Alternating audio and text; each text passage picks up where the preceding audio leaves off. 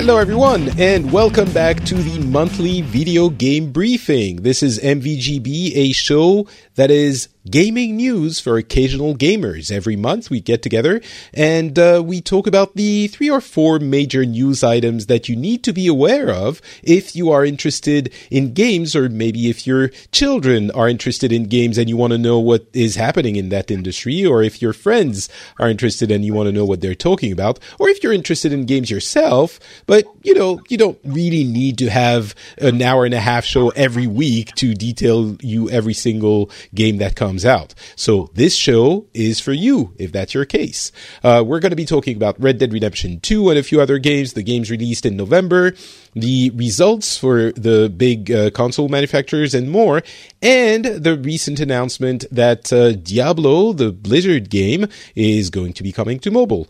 I'm Patrick Beja, and to help me do all of this, I have one of my best internet friends, Scott Johnson. How's it going, oh, Scott? Patrick, it's very nice. You're one of my favorite real life friends too. real love fest in here. Yeah, uh, it's good to be here. Happy, happy uh, American uh, midterm election day to you, sir.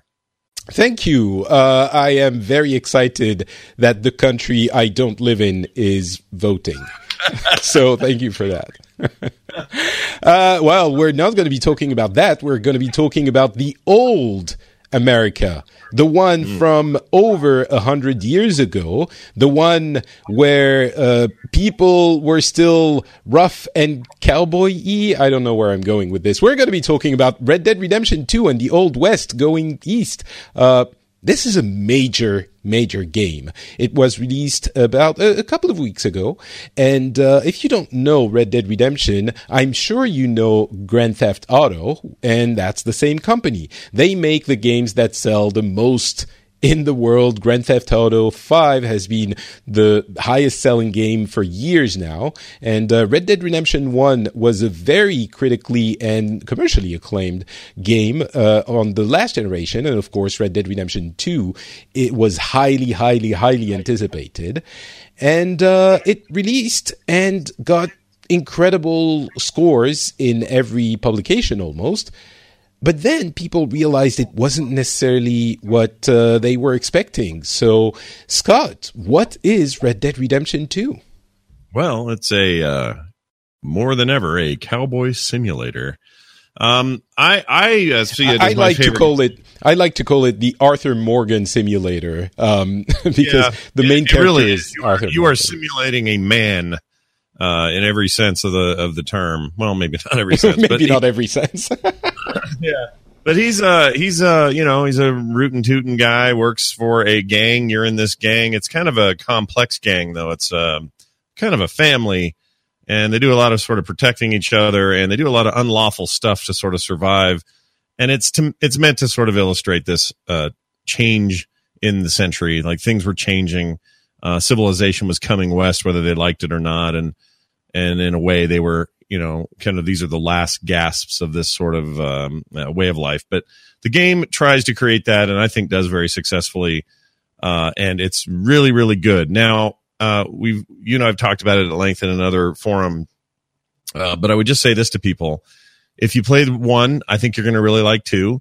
Just know when you get in it's a it's a it's a beast. It's it's a very deliberate um, there's a pace to it that you may not be used to after you know eight years of other kinds of games where a lot of the things in open world games have been streamlined or quickened. Um, they are they are unabashedly embracing the slow moving old west and getting your horse from here to there. And getting on that horse is even a, a bit of a chore sometimes. And uh, the you know the way the story plays out is a is a nice slower rollout. And as i keep saying if you embrace that pace it is one of the finest games certainly of this year maybe ever.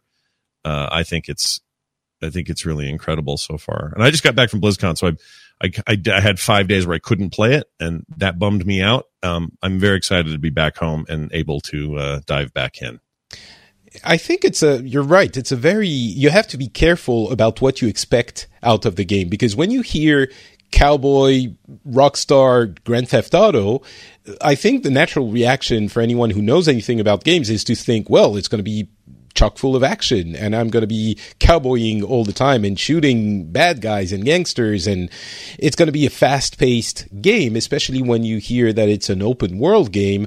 And we've gotten used to, uh, as you said, streamlined, very almost arcadey uh, games like this that open the world to you and every corner has something for you to do. So I think it's reasonable to expect uh, this game to be something like this, and it really isn't. Uh, at least in the first few dozens hours, um, it is.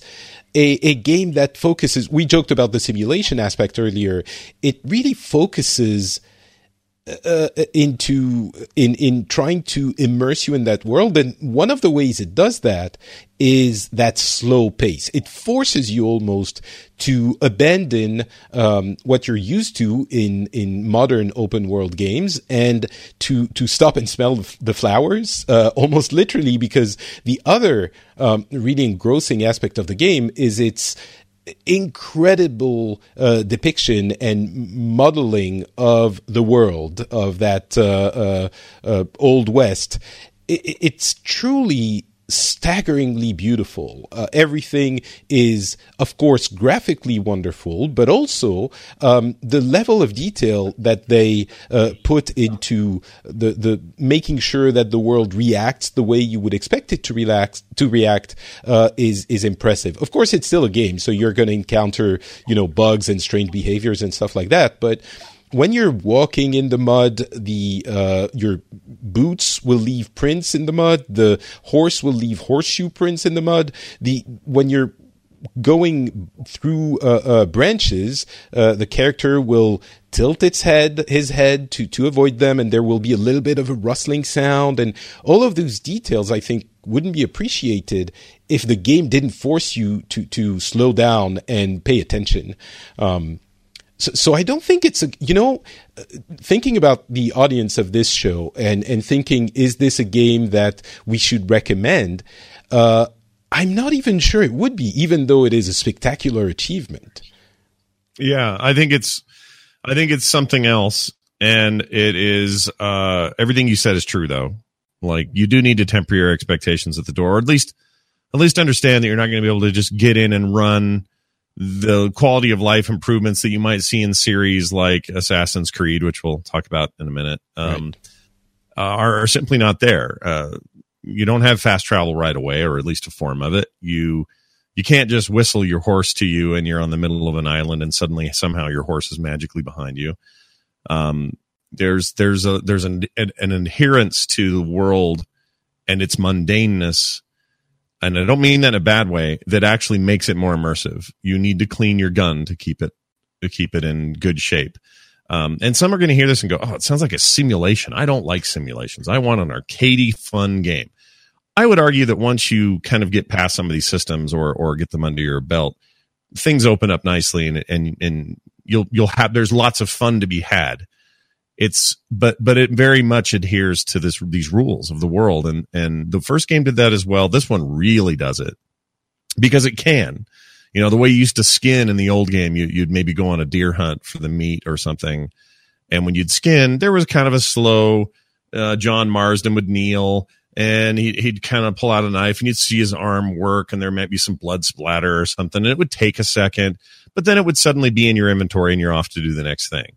In this game you kneel down by the deer you shot, you flip it over, you take your knife out, you cut it, you you pull half the deer skin off one side, pull it from out from underneath it, roll it up, take it to your horse, lay it out on your horse, go back, put the deer on your shoulder, take it to your horse, put it on your horse. Like there's a much more um uh you know literal sense to just about everything in the game that you do. And it is a little shocking at first because uh, it can kind of make you go, oh, oh, okay, you're, oh, wow, you're making me okay, and and I and I think the control scheme's a little wonky at first as well. Definitely one of the drawbacks. The, the, control scheme is one of the most uh, strongest criticism that people have leveled against this game, and it's very much warranted. I think. Yeah, I agree, and it it shouldn't take me two hours to get used to a control scheme. Mm. I did, but that's how long it took me. Um, and now I'm used to it and it's fine. But also, I'm five days away from it, and I actually think I'm gonna I'm gonna hop in. You're gonna oh, have crap. to relearn it. I, I think relearn it. Oh, yeah. There's uh, one thing you said you have to temper your expectations, and I think that's very true. Uh, but at the same time, tempering the expectations, I think, uh, means you have to expect something less than what you would have otherwise. And while that's true for the arcadey aspect of it, um, it also enables you to take in something that you didn't expect, which is that uh, uh, wonderful. Uh, uh, realization of this world, which brings something more to your experience. So there's good and bad, but the but that aspect is is incredible in a way that no other game has ever done anything like this before. So I completely agree. I, I completely agree, and it's and it's that adherence that I actually respect about it now, and. Mm. Very much look forward to a very long life with that game. We're only what a week and a half or two weeks away from the online implementation, the the Red Dead Online stuff, which is arriving if, in beta this month. Yes, in November. This month, yeah. And if you if you look at the success both monetarily and uh, in terms of player satisfaction of GTA Online, I think things bode well for that. Uh, and uh, you know maybe that means they can fund another eight years of development on their next game. Who knows? but it, it's a very it's a very interesting game and um, a very critically acclaimed one. Uh, but I think Patrick is right to let people know that it's not so much your expectations for quality you need to check at the door you need to check at the door your expectations for quick how fun. a video game plays. Yeah, what where the fun is and when you get it and what the satisfaction aim is. Like it's just a, it's just different.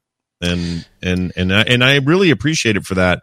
But those first couple hours, uh, you know, I had my moments of like, oh man, where are we really going that deep? Is that really, really? And then, hmm. it, then it wraps itself around you and it's a warm blanket and everyone's happy. I'll be honest, I hated it for the first five hours. I was making fun of it. I thought it was ridiculous before I understood what it was actually trying to offer me. And I think a lot of people won't get into that, and that's fine. Um, not every game is for everyone, but it's surprising for such a gigantic project with all of the issues of, you know, crunch and, and working conditions, which we're not going to get into, but, uh, yeah, if you want to hear more, we've talked about it in other other shows. We'll tell you about that at the end of this one. Um, mm-hmm. Let's talk about. You mentioned Assassin's Creed Odyssey. We're going to be going uh, much quickly, much more quickly over uh, Assassin's Creed Odyssey and Call of Duty Black Ops 4 with its Blackout bl- Battle Royale mode. Um, you mentioned Assassin's Creed Odyssey, and that is the much more traditional uh, open world game, but also uh, uh, incredibly well realized and ambitious. Uh, you played it a little bit. What what did you think? Of course, uh, sorry, just to make sure people know, Assassin's Creed is a long running series by Ubisoft where uh, each uh, install installment of the series, you are playing an assassin in a different period of the world's history. So in this case, it's ancient Greece. Last year was um, uh, Egypt, uh, antique Egypt. So yeah, yes. you've played it. So I did a lot actually. Um, I tried to cram as much in as I could because I knew the minute Red Dead hit, I was going to have to focus on that and and and and swing back around to Assassin's Creed, which I will do. Um, and primarily because I think Odyssey is fantastic. I think it is a uh, perhaps the best game they've made. It is more of an RPG in the vein of like the Witcher series. If people listening are familiar with that at all, uh, than anything else, I think that's the direction they're going to head with this thing, and I think that's the right move. Uh, to go much more RPG uh, than in years past. There's some sort of Diablo kind of de- elements to it where things drop and they're color coded and some are better than others and it's random and in some cases it's not it's a thing you you know you would earn for doing a certain quest or whatever but it's a big big big world it's absolutely gorgeous uh, and if you are into historical settings for your video games this is absolutely i mean and they have been for years this is the series to go to um I don't have a lot bad to say about it, honestly. It's it's I had things about uh about Origins that bugged me. And for the most part, though, I really enjoyed it. I felt like it was a good direction for the series. There's been games in the past that I've really enjoyed, but had other issues with. This just so far has been fantastic. And in particular, um, the voice actor who does the female lead in the game, you can choose between a dude or a lady at the beginning. And there, uh, the story is very interesting how that plays out when you do that. But I chose her because I was told her her story was more interesting because of her performance, and it absolutely is. She kills it. I wish I knew the actress's name. off the top of my head, she's a uh, she's she's actually Greek, and um, just kills it. Absolutely kills it. Everything about her is so good. I I absolutely love her character. Um, that's a huge part of the draw, I think, for this time around. Um, but for those old school um, Assassin's Creed fans, that has everything you want as well. So uh, a, a, really good installment for those guys. I think it's fantastic, and it's getting completely overshadowed by Red Dead right now. But it's a it's a really good game. Melissanthi Mahut is apparently the name of the voice actress that does Cassandra, the female hero in that game. Um, really, it, it's I think if you want to be a Spartan warrior fighting and traveling and being a mercenary throughout uh, ancient Greece, it's that in itself is appealing. And while it's not as simulation-y as something like Red Dead Redemption, it also has uh, uh, incredible qualities. And it is getting overshadowed a little bit, but it's interesting because Red Dead Redemption has gone so uh, simulation that a lot of people are saying, well, I like both, or I don't like this type, but I like that type. And a lot of people are saying, I love Assassin's Creed Odyssey because it is more f- quick fun than Red Dead Redemption 2. So it really is. They, you know, there's quick travel, although you unlock those quick travel points, but you do that right off the bat. Um, it's a giant world, so you know you're grateful for that sort of thing but it also has an incredible beauty to it. Like in a lot of ways, they're similar games in the the and the world is enormous, right? Oh, it's enormous and it's beautiful and it's historically accurate uh, for the most part. And there there's a, a, real tourist quality to it as well.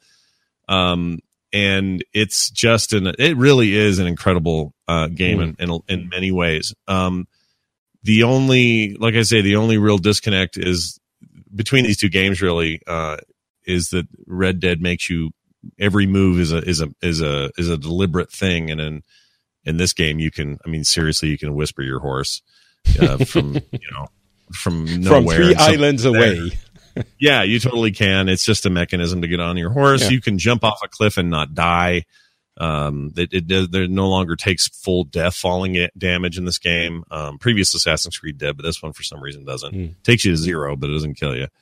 Um, you know, stuff like that. Uh, the boat, I should mention this. If you're interested in boat combat or, or what it was like to sort of navigate and plunder in the seas of that era, uh, it is back and awesome. That's some of the best stuff in the game. And, um, they haven't really done it since Black Flag and it's really strong here.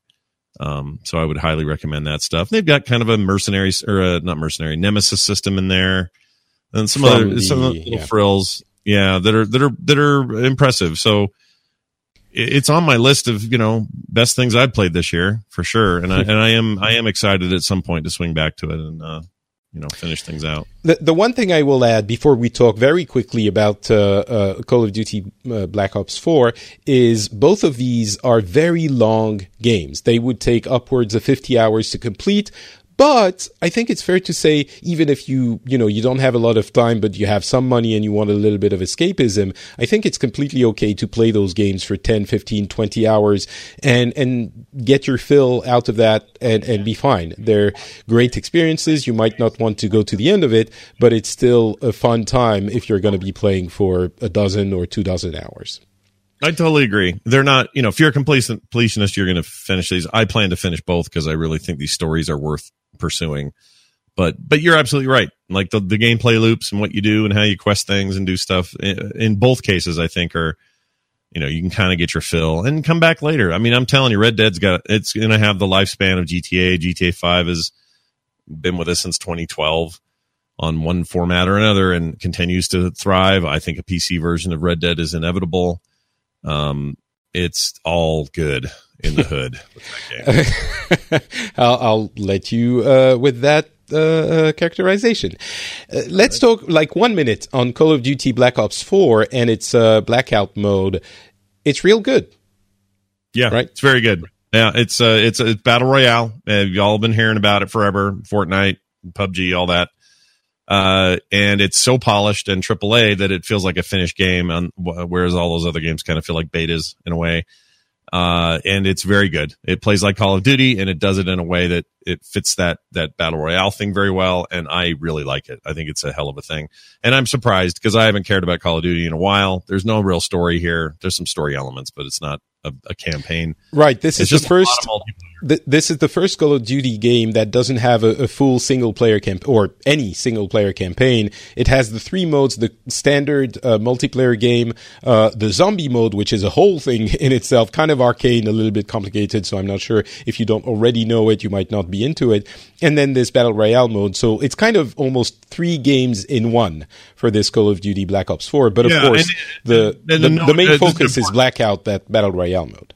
Yeah, absolutely. It's it's important to note that the one you mentioned as standard mode is like 15 game modes. So it's it's a lot of game you play uh, in there. You know, you've got all these the heist mode and the headquarters mode and the capture and hold and like all that stuff's back. Like you said, the zombie mode is basically a co-op horde mode um, and its own very specific thing. And Blackout really is the shining star here. It's uh, it's just feels like the culmination of all the best ideas that have gone into battle royale lately, and it's just a seamless, clean, fast, polished experience in a way that that nobody else has has done. And I think they deserve uh, to to have a lot of success with it. The bigger question for me is like, what does next year look like? Because Call of Duty is used to doing a yearly release. And does that mean you just replace the existing battle royale game? Is this supposed to live on as a thing that is independent of everything else? Like, I have a lot of business questions going forward, but gameplay wise, it's it's pretty Yeah. tight. It's good. Yeah, the the big question there is battle royales in general are free to play games that evolve and, and stay there. So whatever you end up spending in them, you you keep. Uh, of course, as you said, Call of Duty is a yearly cycle game, so it's possible they'll just uh, replace it with the next one, or maybe they're going to do they're going to do a you know two year cycle and the. But then yeah, it's it's complicated. We'll talk about it, I'm sure, when they announce the next one. Yeah, could be a combination of those things. Who knows? I don't know. Yeah, they could do. break out the, the blackout mode into its own thing and not include a battle royale mode in the next uh, in next year's uh, uh, uh, version of Call of Duty. It's also possible. It's all any all is is everything is possible, but that's the really int- interesting thing if we look at the yearly cycle. surely. Uh, all right, let's talk about the games that are coming out in November. Um, a lot less, uh, uh, uh, uh, uh, a lot fewer big releases in November than we had in September and October. Um, and on the 14th, we have Fallout 76, which is a a, a kind of a side game to the Fallout series, which are, are big role playing games from Bethesda. Um, on the 16th, we have Pokemon Let's Go on the Nintendo Switch, which is kind of a companion. It's an independent game, but it has interactions with the mobile hit Pokemon Go. So that's going to be interesting for those who are into that. So it's more of a classic Pokemon game with hooks into the mobile game. And then on the 20th, we have Battlefield 5, which is a, um, well, a World War II uh, uh, game similar in many ways to Call of Duty, but that has a, a little bit more of a slightly more realistic uh, approach to the way they handle uh, combat and squads and armies and things like that. And of course, on the 20th, also coming out, I'm only half joking, uh, Farming Simulator 19, which is one of the biggest hits of uh, gaming in the recent, you know, in the last decade, as surprising as it might sound. Uh, their big feature, I think, this year is the addition of pig farming, if I'm not mistaken. And I might be because I'm not following that uh, game series particularly closely, but uh, it's coming out on the 20th as well. Uh, Scott, eh, what jumps out at you out of this uh, lineup? Uh, honestly, almost none of it. Um, Battlefield Five is interesting. Uh, they delayed their battle royale game though, their mode. So right, it's going to include one, but it will be released, I think, uh, next year, sometime in the first half of the year. Yeah, as you alluded to, and it's it, that's a weird thing, and that gives that gives a lot of leeway and space to Black Ops, I think, to kind of continually or you know to, to grow a little bit of domination there. So I don't know if that's good or bad, but uh, it also could be great. Maybe they're going to polish something up really rad and have a lot of vehicle stuff, and you know who knows. Uh, Farming Simulator is interesting to me, not so much as a player, but as a phenomenon. That and like the tr- the cross country truck simulator or Euro truck simulator kind of games. that stuff fascinates me. Like the fact that I mean, actually, I think those people are probably also loving Red Dead Redemption because, in a way, it's it's a, this immersive experience and it's very specific. I'm going to make a farm. It is going to be a multi-million dollar producing farm. I'm going to be buying fertilizer and making sure all my acres are good and automating all these processes and hiring new people. Like it's it's a it's a kind of game that really does appeal to the to the meticulous nature of of work, but presented in such a way that it is actually fun. I've played Farming Simulator 2018. It's a fun game. Like it's actually got fun in it. It's not just boring. and I hear the same about those truck ones, but they're they're always an interesting subset of game uh, of games to me. I just always find those just a little more fascinating than than the average stuff. Yeah, uh, they touch a, a specific population, it seems, uh, that intersects with the general gaming or core gaming population, but it also appeals to another type of gamer, which I think maybe in the same way that uh, other phenomenons like The Sims or, uh, as you mentioned, the Euro Truck Simulator. The, in Japan, they have a lot of train simulators, which they love. Uh, yeah, and, and, it's it's almost like I feel maybe I'm wrong, but I feel like there are some people who come to those games who don't particularly like games, but who like this kind of idea of of being immersed in something that they love uh, outside of gaming. So um, it's an interesting phenomenon I, for sure. I, I, I um, should mention I picked up Two Point Hospital recently. Oh, and that's my kind of simulator. It's completely goofy and silly because you have problems like cubism. That's your disease you have to cure, and it's a guy with like who's just made out of cubes, or uh, somebody gets a light bulb instead of their head one day, and they got to go to the doctor and see if they can get it fixed. And and it's not meant to be actual diseases, or no one's treating cancer at your hospital. It's all very goofy, but it's I like that. I like, oh, well, I got to manage costs and okay, I got to buy a new MRI machine and there needs to be a receptionist in this one part of the hospital because it's growing over there or, you know, that kind of stuff. I like those kinds of things. I don't know if I want to farm all day, but I might want to really farm all day. I've always been interested in like a farmer lifestyle. Like that sounds kind of nice and naturey. Well, it sounds nice oh. until you have to wake up at like four in the morning every day for the harvest and planting and farming yeah, stuff. Pulling out a cow's teat. I don't want to do that. I agree. Uh, we should mention uh, very quickly that Fallout 76 is a multiplayer only game, so it departs from the formula, as I said, of previous Fallout games. Um, it seems like the initial impressions from the beta are not super positive. Uh, it's definitely something that Bethesda is trying, and it's looking like it might not be a huge success. But I give them points for for trying something different. You know, it's it's we criticize studios when they always do the same thing over and over again, and here they've been criticized because they they didn't put out the Fallout Five or or uh, something like that. But um, it's it's a uh, at least they're uh, uh, trying different things. So. Yeah, I don't mind them trying different things. Nothing I've seen so far has got me super interested in it. I played four to death, so I feel like I'm kind of fall out out right now, mm. and I'll, I'll, i am sure I'll be back in when a, a, proper sort of mainline sequel like a six or something is released, or yeah, or five, I guess. Uh, but I, yeah, 76 is an interesting experiment, and they and it may be in the end that, that it's awesome. I think it's very possible. yeah. Yeah, and gamers get weird. So we'll let this come out first and see what's up before I make any judgments. All right. Um, let's talk about uh, results from the big manufacturers. Uh, I'm going to go over them very quickly, and we can comment afterwards. Uh, Microsoft has said that they are making a lot of money, especially in the gaming department, which is surprising because uh, the the Xbox division was not super dynamic in the beginning of the uh, generation. Apparently, things are turning around. Of course, they're not going to make up for their uh, distant second place to Sony, but it's still good to hear that they're doing better. They also announced their Project xCloud, which is their streaming service, uh, in more detail, and uh, the public trials of that service will start in 2019. So they are going all in on game streaming, as are many other gaming companies. Sony has announced that their profits are up significantly as well. I'm not going to bore you with the exact numbers, but uh, the important part is that uh, the PlayStation 4 has sold 86 million uh, units to date, which is uh, one of the highest selling uh, consoles of any generation. Uh, it's not the highest. We have a, a two or three above it, but it certainly confirms that Sony played its hand very, very right when it released the PlayStation 4.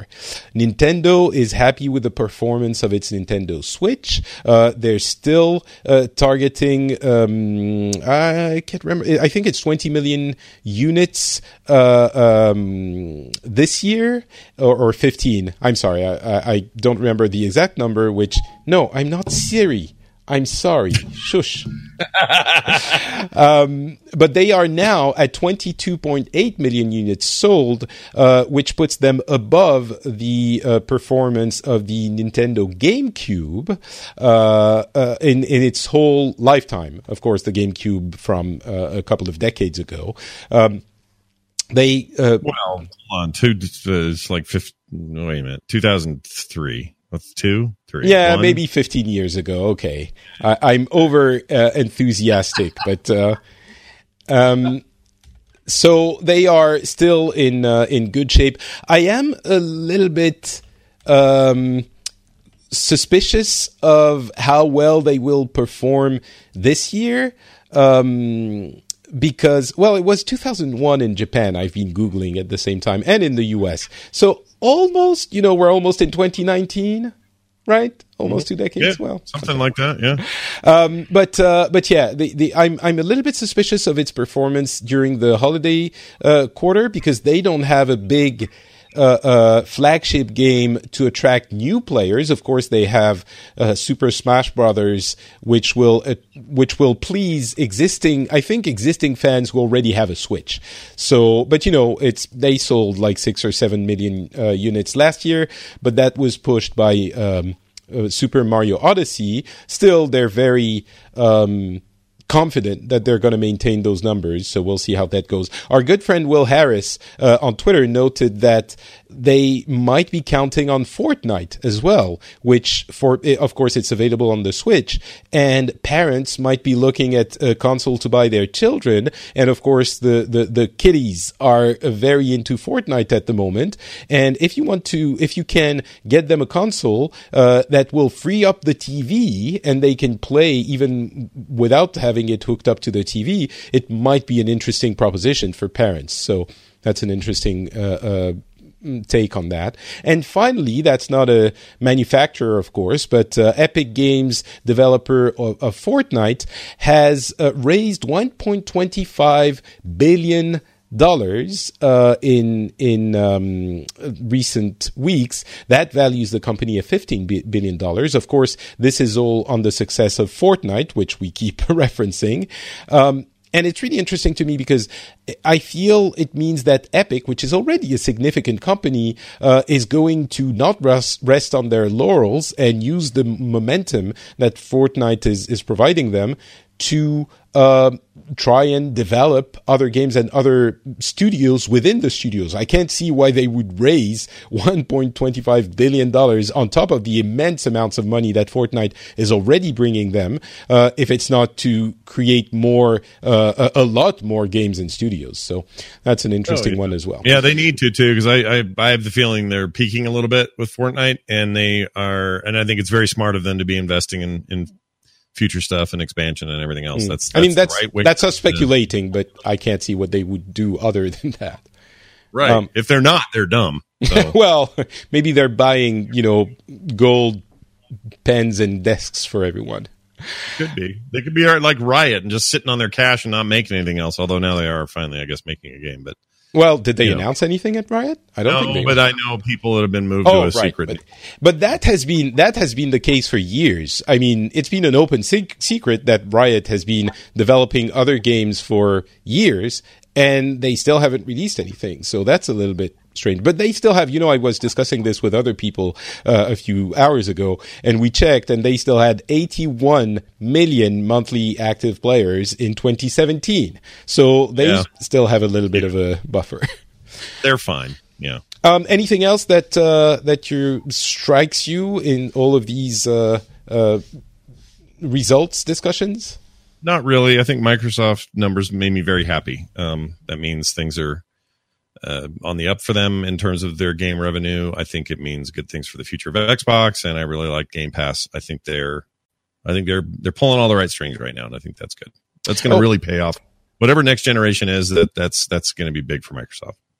That's very possible. Uh, it it will also be interesting to see if they announce their new console next year, which would push Sony to maybe doing the same um, since they've taken a little bit of a back seat. I mean, Microsoft having taken a little bit of a back seat this generation.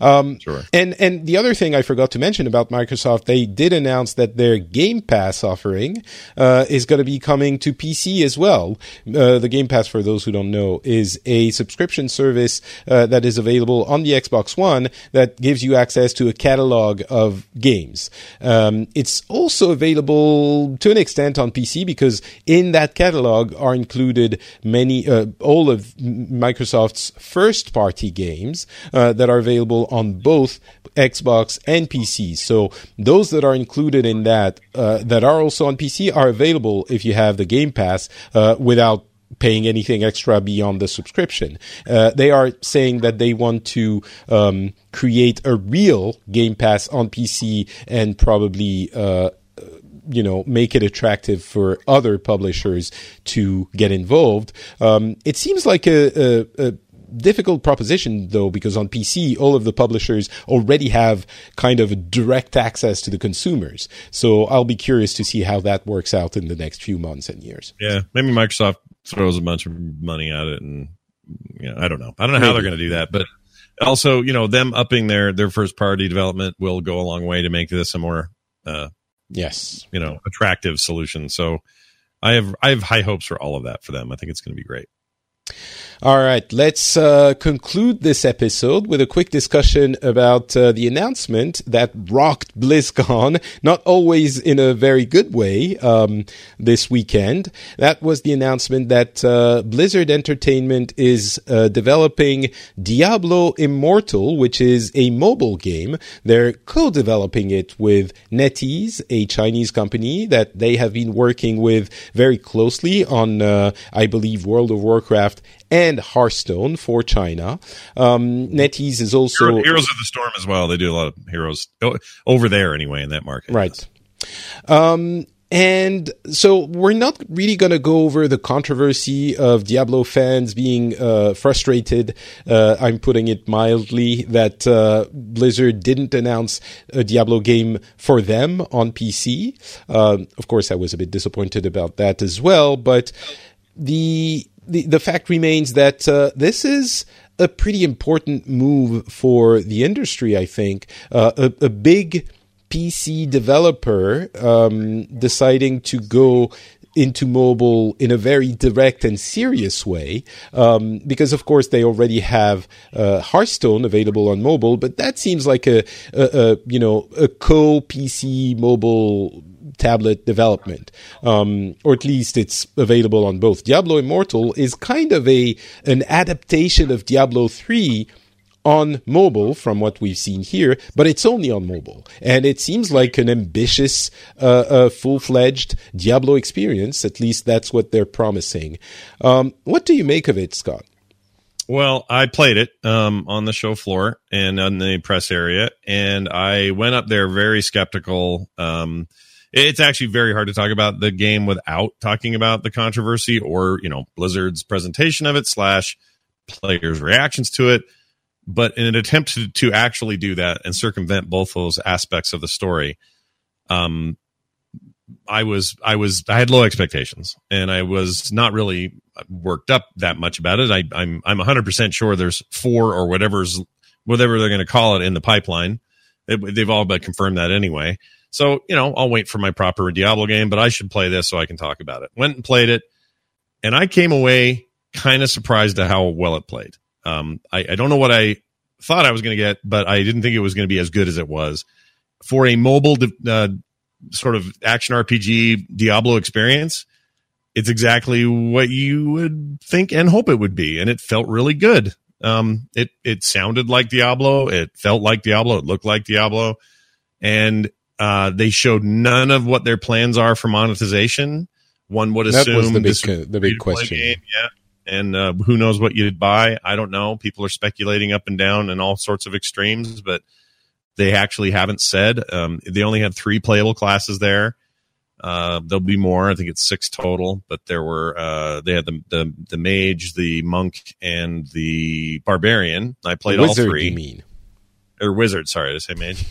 uh, yeah, well, I always do that. Wizard, uh, uh, probably my favorite class in the history of the Diablo franchise. Anyway, so I was already kind of in on that. Um, and she played So- really well. But anyway, yeah. I, I guess uh, pleasantly surprised. I, I've heard a, a few people who were saying, um, you know, it doesn't really matter if the game is good. I just don't want to play on mobile because uh, the controls are not what I want. I want precision. I want, and I think that's a lot of the disconnect that happened uh, because a lot of people are are PC gamers at heart and aren't interested in a mobile game. But of course, uh, the elephant in the room is the fact that there are a lot of players in the world that only have access to mobile as a gaming device. And as the partnership with NetEase would lead you to believe um, or to understand, a lot of these players are in China and in Asia. So They, the, here's the deal. They Hmm. will play. Everybody who says that is going to try it because they're they're lying. try if it, they of say they're- course, yes. Yeah, they'll try it. But I but I would also I would agree with them. If that's not your thing, if you're not into that and you've played other mobile games and just don't like how that experience plans out or plays out, I would recommend not playing it.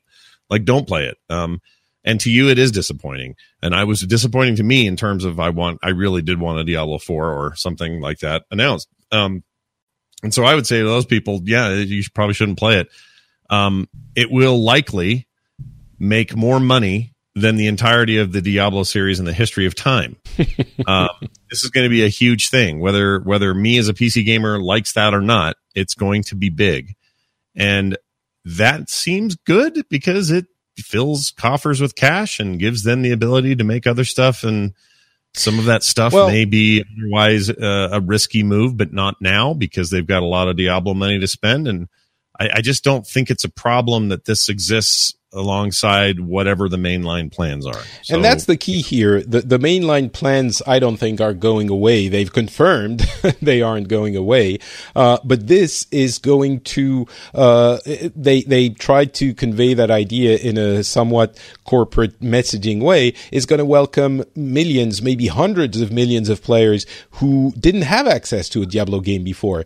Uh, it would almost be corporate uh, uh, misconduct to not uh, seek out the mobile market, and um, it's it's very interesting to me because we haven't seen a lot of developers of big name PC or console developers go to uh, mobile. Of course, many of them have gone to mobile, but it seems many of them have gone to mobile and and modeled their uh, uh, gaming design intent around the existing mobile uh, ecosystem and and conventions. Uh, maybe is a better way of, of saying this. Um, Nintendo tried something different with Mario Run, and sadly, that something different wasn't as su- successful, I think, as uh, uh, people would have hoped. Uh, but aside from that, I think it's fair to say that that Blizzard is the first of the big ones to try something. I mean, at least that's the hope. Maybe it's going to turn out to be just another quote unquote mobile game and that is looked down upon by uh, PC gamers. Um, maybe it's going to be one that uh, people can, for lack of a better word, respect. But no matter what, it's going to be one that is going to be played by a lot of people. You mentioned the money. I think the number of players is also a, a big factor. As we know, um, Fortnite and PUBG, as two examples, are actually mobile games now. They are played by, you know, a fact, uh, uh, uh, um, an order of magnitude more people on mobile than on PC or consoles.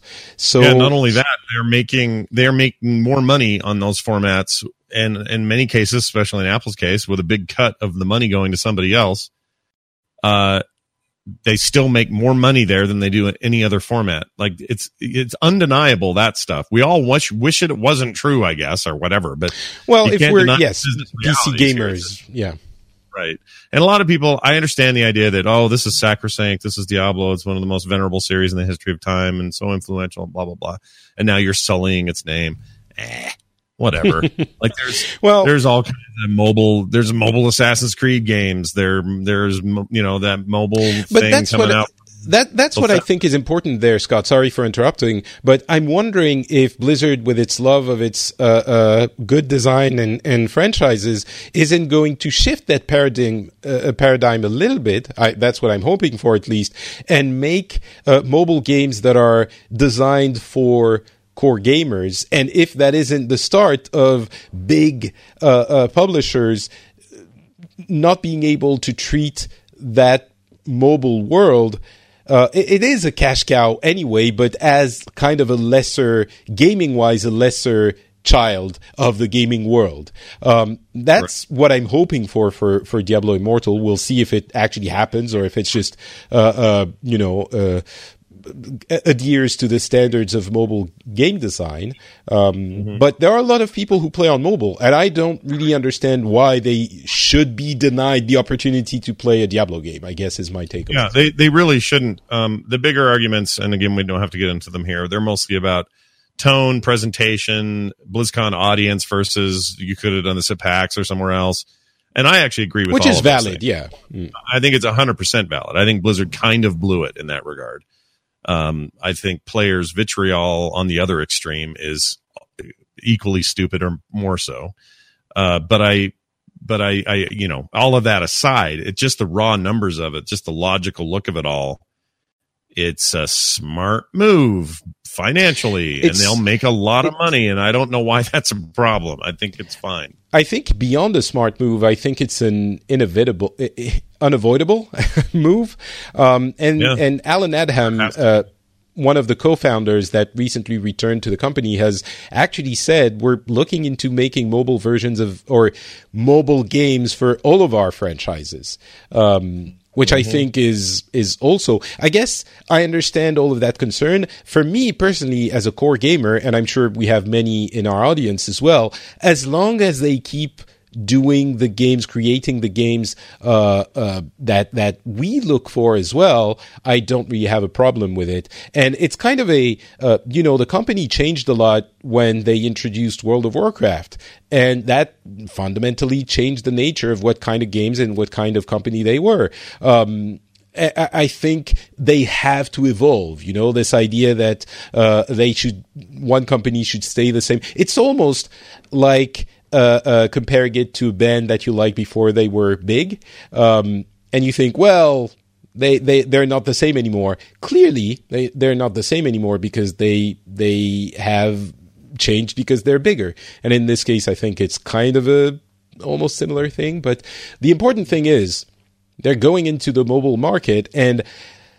My, I have been disappointed many times by by this. You know, there was this big hope uh, a few years ago that mobile games would be big, and certainly they they are, but it's a different kind of mobile games that most of the time doesn't appeal to core gamers. So my big hope is that they will usher in a, an era of mobile games that also appear appeal to mobile gamers um, as well, uh, to core gamers. I'm sorry as well, but we'll yeah, see if that I actually happens. I completely agree.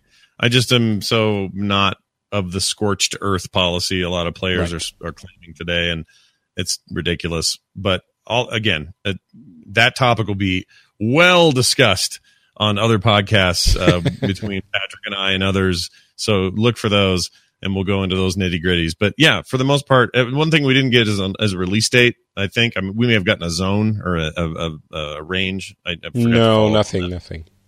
Yeah, so I don't know how soon that's going to happen. There were clearly this was clearly a, a game that wasn't done three cla- three classes, one big quest to play at the demo. Um, the resource management stuff wasn't clear yet, so there's you know there's some. This is early days for that thing, and and uh, there's a lot of time to pass before we get whatever. But yeah, it's my favorite RPG series of all time. I will be happy to have another form of it, even if I fall off of it quick or whatever. Um, but I, I, you know, certainly do look forward to whatever the mainline game does next. All right. Well, you were talking about uh, other venues where the people could hear us discuss this issue and others. Uh, what would they be, Scott Johnson? Well, check it out over at frogpants.com. You'll find all the podcasts. One of them in particular is called The Instance. And uh, therein, you will find myself, Patrick, and others discussing all things Blizzard uh, with a with a bent toward World of Warcraft. But certainly, we'll cover everything that happened at the show this week. It'll be our big follow up to uh, what happened, what got announced, and certainly the Diablo controversy will be a part of that. So I would highly recommend checking that out. That happens this Friday. Also, uh, I did a new episode of my other gaming, general gaming show called Boop last night. I got very passionate on that show about some of these issues. So you can get a dose of it there as well. Uh, very Diablo focused. And, uh, it'll also be a smattering of other shows like Core and so on. But if you just go to frogpants.com, you'll find all the shows. Check those out. See what you think and uh, send me your feedback. That'd be great. Excellent. For me, it's not Patrick on Twitter, Facebook, and Instagram. Not Patrick in one word, as in Patrick, but with not in front of it. And uh, my shows are available at FrenchSpin.com. The gaming show is called Pixels, and we go over all of these uh, uh, topics as well in a little bit more depth and with a little bit more um, discussion and analysis and, and passion, maybe. So you can check that out on uh, Pixels. You can even subscribe on your podcast app right now. Thank you so much for listening. We'll be back next month with more gaming news for occasional gamers. To you then. Woo!